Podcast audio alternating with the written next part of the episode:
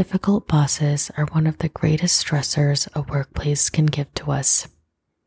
Just the way they talk to us and the way they behave can feel incredibly suffocating and disrespectful, and can lead to short term and long term consequences to our mental health. What could help in situations of frustration with difficult bosses is to remember that their behavior is not your fault and that it is not a reflection of your value.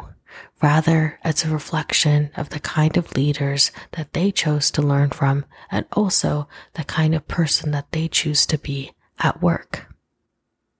Remember, this boss, as difficult as they are, is only temporary, and hopefully you'll find a better one in due time.